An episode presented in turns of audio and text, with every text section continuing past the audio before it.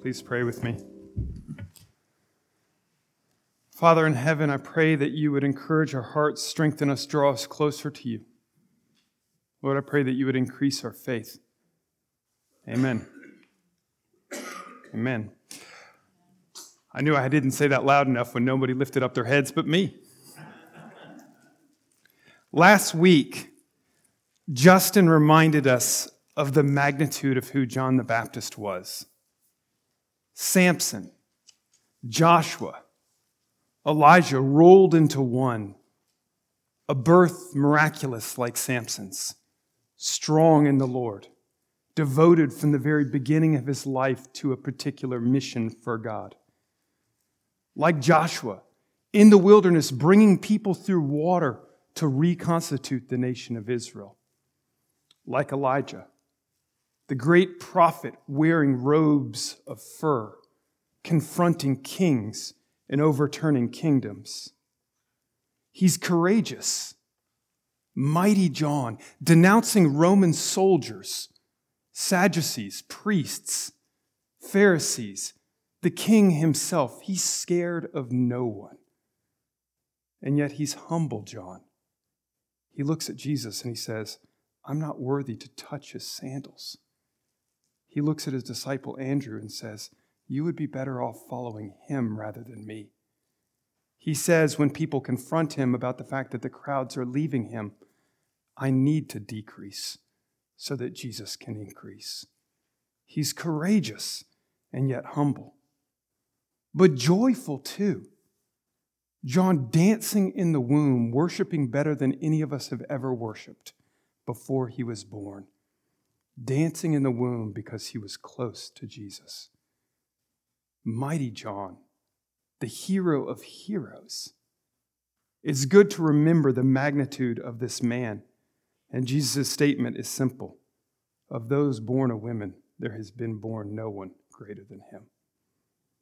And yet, and yet, we see him now in prison, racked with doubt, sending his messengers to Jesus, saying, Are you even the Messiah? Should I be looking for somebody else? Most of us probably don't want our lowest moments preserved for posterity, right? You don't want your deepest doubts recorded for future generations to read.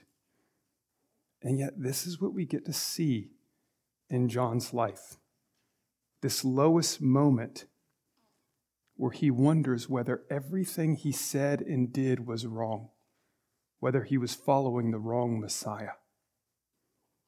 We don't know why John doubted. Matthew doesn't tell us. It could be that he expected Jesus to come in judgment. After all, think about his preaching. Repent, repent. The axe is laid at the root of the tree, and every one that does not bear fruit will be cut down and thrown into the fire. There's one coming who will baptize you with fire. It could be that he expected judgment. And when he didn't see Jesus doing that judgment, he grew disillusioned. He began to doubt. It could be that he was frustrated by Jesus' friendliness to sinners. The Pharisees were bothered that Jesus was so free with sinners and ate with them. And John, in all of his proclamations of repentance, may have felt exactly the same way. Jesus, you're eating with prostitutes. These are the people that I'm telling to beware because the kingdom is coming. It could have been that that frustration led to doubt. Maybe Jesus isn't the Messiah. It could be Jesus' seeming laxity in spiritual disciplines. Jesus was fairly cavalier, or so it seemed, with the Sabbath. There's a moment in Matthew 9 when John's disciples come up to Jesus and they're frustrated and bothered, and they say, John makes us fast. Even the Pharisees make their disciples fast, and yet y'all never fast. It could be that John looked at Jesus and he was puzzled and said, This doesn't make sense to me. I thought he would be something different. And his laxity with spiritual disciplines may have caused doubt to grow up in his mind. It could, of course, be very simply the fact that John was in prison, that he was alone that he was scared. and that mighty John, when thrust in a dirty and slimy cell for weeks on end, may have begun to crack under the pressure. And that doubt grew up. If this was the Messiah, he would do something about me. We don't know why he doubted. Matthew doesn't tell us. And I'm convinced that Matthew doesn't tell us why John doubted on purpose. We don't need to know why he doubted. We just need to know that he did. We don't need to know that he doubted. I think this is the point. We just need to know that we are the only one who is doubted. I think this is part of why Matthew doesn't tell us why John doubts. Because each of us also gets hit by doubt at some point. And it's fairly easy in those moments to think, I'm the only one. John in the prison is like the perfect metaphor for doubt isolated, alone, trapped, unable to move, unable to see, unable to believe. And in those moments, we can say, God, are you even real? Is this true? We need to know that others before us, like mighty John, have doubted. That he was mighty is clear from Jesus' tribute to him after he sends these messengers back to him. Look at the second half of verse 7 and onwards. Jesus says, What did you go out into the wilderness to see? A reed shaken by the wind? Was it a nature cruise? Is that why you went out to the Jordan? Was he a fickle man like a reed that bends in every direction? And of course, the answer is no. He was an oak, strong as a mountain, strength and courage embodied. But even one that strong hit a moment of deep doubt. Jesus goes, Did you go out to see someone in soft clothing? Was he a wealthy man? Somebody trendy who had all the stuff, a Sadducee, a king in a palace?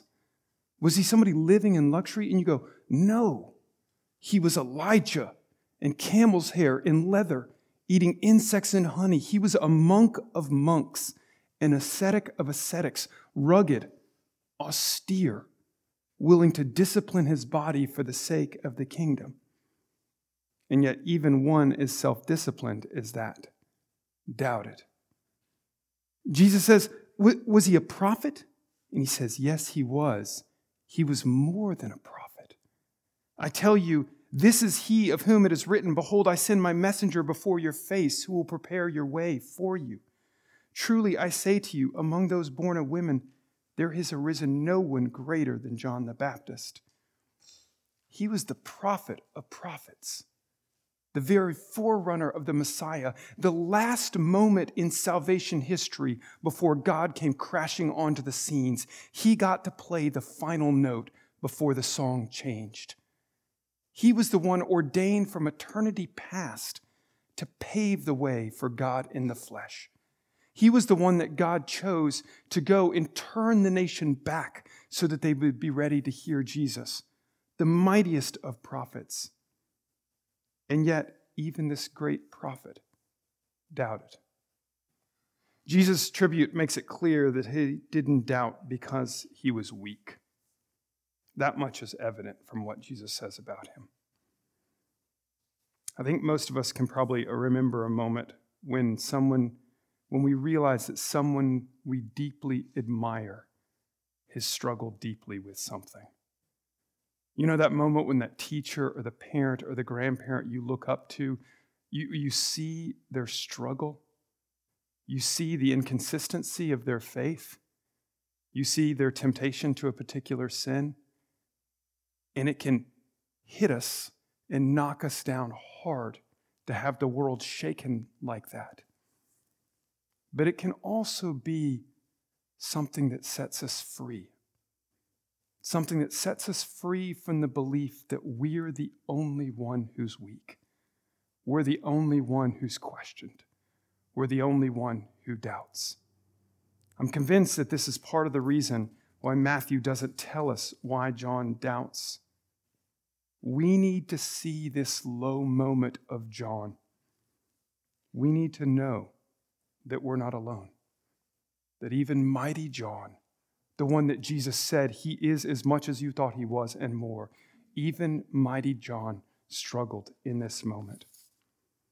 We go through doubt for a multitude of reasons. For some, it's the sort of rational and academic questions. Biblical claims seem far fetched. How do I put these together with modern science? Others go through doubt because the Bible seems incompatible and is incompatible with things our culture values. The culture believes something particular, values something particular about sex or money, about independence, about pleasure. And the biblical claims cut right across that. And it can be hard to hang on to both. Over the last few years, we've certainly seen plenty of Christians lose their faith because they couldn't deal with the biblical claims cutting right across cultural values and repudiating them. For some, doubt is simply the product of deep personal suffering. The question, Lord, how in the world could you let this happen to me? Are you even real? For others, and this is one that I find that I'm prey to, is the question of unanswered prayer. Lord, why haven't you answered this? Can easily turn into, Are you even real? We go through doubt for different reasons, but we need the story of John doubting so that we know that we aren't the only one. We don't need to know why he did, because each of us knows why we do. And I'm convinced this is why Matthew doesn't tell us what's behind John's doubt. But there's something far more important than knowing that John doubted. If all that we gain from this was the fact that we are not alone, it would be like being in the bottom of a well but having a friend with us. Of course, if you're stuck in the bottom of the well, it's better to have a friend with you. But isn't it better if the friend brings a rope or a flashlight, something to help? It's good to know we're not alone. But there's a comfort that's beyond just knowing that we're not alone. And the comfort comes from the fact that Jesus responds to John's doubt. This is the true key. In other words, it's good to know we're not the only one, but it's even better to know that Jesus thinks enough of his own to respond to them. He responds when John asks the question. His response does two things it's two overlapping similar things, but they're distinct. The first is that he corrects John's vision.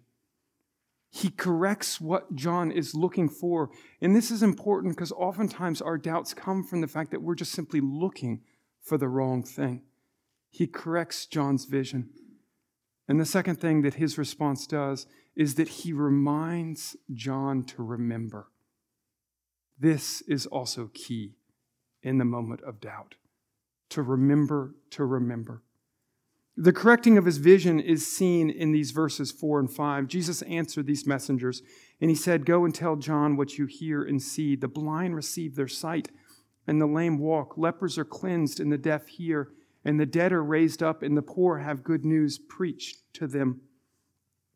John was waiting for Jesus to judge. John was waiting for Jesus to baptize with fire. John was waiting for Jesus to cut down unfruitful trees and seemingly when he didn't see it, he doubted. But Jesus, in this quotation of Isaiah 35, the chapter we read this morning, Jesus, in this quotation, corrects him. He straightens his vision out. And what he says, in effect, is the ministry of the Messiah also includes healing and deliverance. The ministry of the Messiah also includes forgiveness and restoration. It includes resurrection, not just judgment. John needed his vision enlarged. And honestly, so do we. After all, there's likely people in all of our lives that we struggle very greatly with. People for whom it's hard to say, I hope mercy for you People that we don't want to see good things come to them, we actually would rather see them cut down to size a few notches. John needed his vision enlarged to see that even the judgment of God comes overshadowed and preceded and followed by mercy, that mercy triumphs over judgment. John needed his vision expanded, his vision corrected. And we need that too, oftentimes. After correcting his vision, Jesus offers a blessing. This is verse 6. Blessed is the one who's not offended by me. Offended is like a technical term in the New Testament. Some translations will translate it scandalize. And what the word means is to stumble over something and fall into sin, and ultimately to stumble over something and fall into the ultimate sin, the sin of apostasy, of walking away from the faith. Blessed is the one who doesn't stumble over me into lack of faith, is what he's saying. That blessing's a blessing, but it's also a warning. It's a warning to John that says, Hey, John, my ministry includes deliverance and mercy, not just judgment. Don't stumble to the point that you lose your faith over the fact that I'm showing mercy to prostitutes, tax collectors, even Romans. Don't stumble and lose your faith over this enlarged version of ministry. It's a warning to the people listening to Jesus, a warning that says, don't stumble over the fact that my agenda isn't yours. You can imagine these crowds clustered around Jesus listening to this whole interchange, and Jesus, in this blessing, is warning them don't fall away because I don't fit your priorities or your agenda. When we frame it like that, we realize it's a warning that we all need to hear. Don't fall away because Jesus is not at your beck and call to do exactly what you want him to do. Don't fall away because his agenda is bigger than yours, larger, more magnificent. There's moments when we realize, oh, Jesus, you don't care about that thing that I care about so much. And we need this warning. Don't stumble over that. Don't stumble over that. In our doubts, we also need our vision corrected. There's so many places where we could apply this, but if I go to that one that I'm so prevalent to, I doubt when God doesn't answer prayer. And I need my vision corrected and enlarging. A vision from God that actually says, you know, I actually care more about your heart than I do about your external circumstances. I want you to become one of those people who trusts no matter what. I want you to become one of those people who will follow no matter what. I want you to become one of those people who's willing to wait.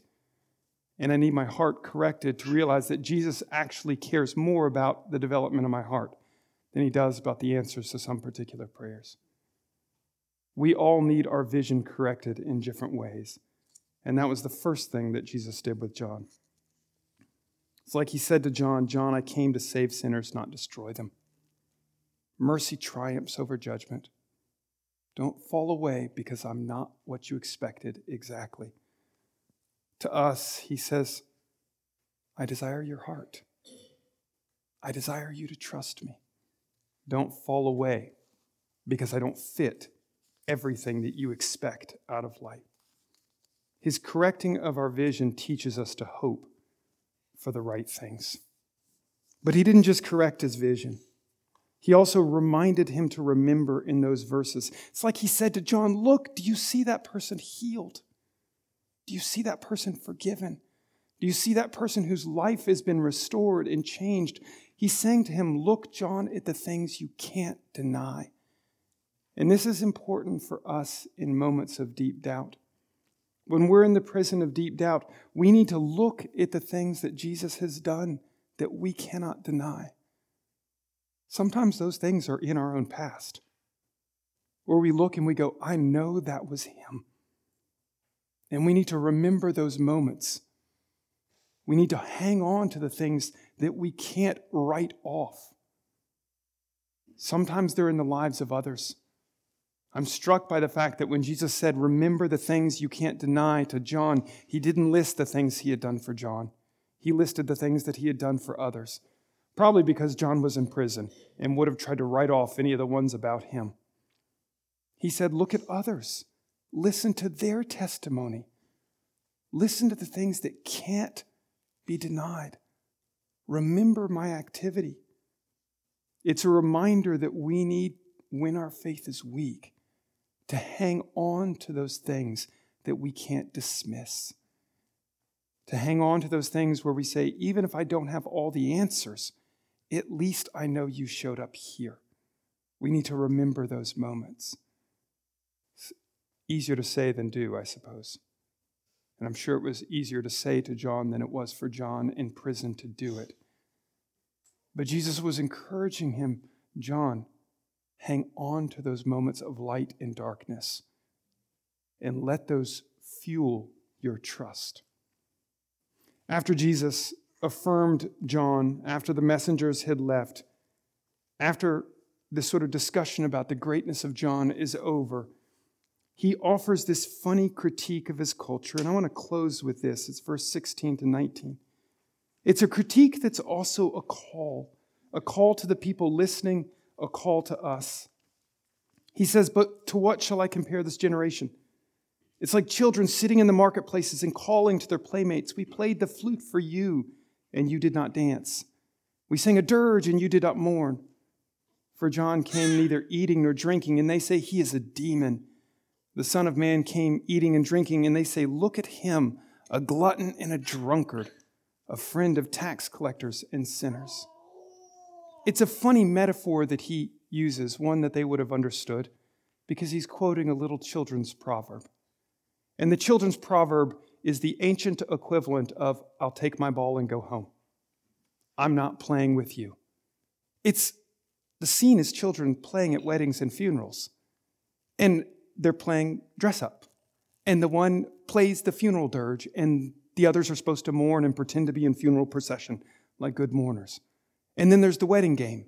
We pretend it's a feast, and we play a song, and you're supposed to dance and jump and sing. It's a children's game. And the proverb is You refuse to play my game. You didn't mourn when I sang the dirge. You didn't dance when I sang the wedding song. That's his critique of the generation. A funny critique, but a significant call. Jesus is looking at them and he's saying, You, you listening to me, are you willing to play the game that John and I are singing? Are you willing to follow us in this dance? And you say, what, What's the game they're playing? The song they're singing, the dance they're dancing. And he's saying to them, in this subtle way, John was singing a dirge to you, a dirge of repentance, and you were supposed to play that game with him. You were supposed to mourn and weep for your sins with him. But then he says, You looked at him and said, He's a fanatic. He's got a demon. He's crazy. We're not playing that funeral repentance game with him. And then he looks at them and he says, I I am singing a wedding song to you. It's a moment of rejoicing and feasting. And you look at me and you say, He's a glutton. He's not self disciplined enough. He's a drunkard. He hangs out and invites with people he shouldn't hang out with and invites them to their parties. His critique of them is y'all are like kids who are saying, I don't like this game. I'm taking my ball and going home. And he said, You miss what we're inviting you into. The reason why I want to end with this critique is because in it, Jesus calls us. The point is simple. In moments of doubt, will you at least join in the song of the Redeemer? In moments of doubt, when we sing the dirge of confessing our sins, will you at least confess with us?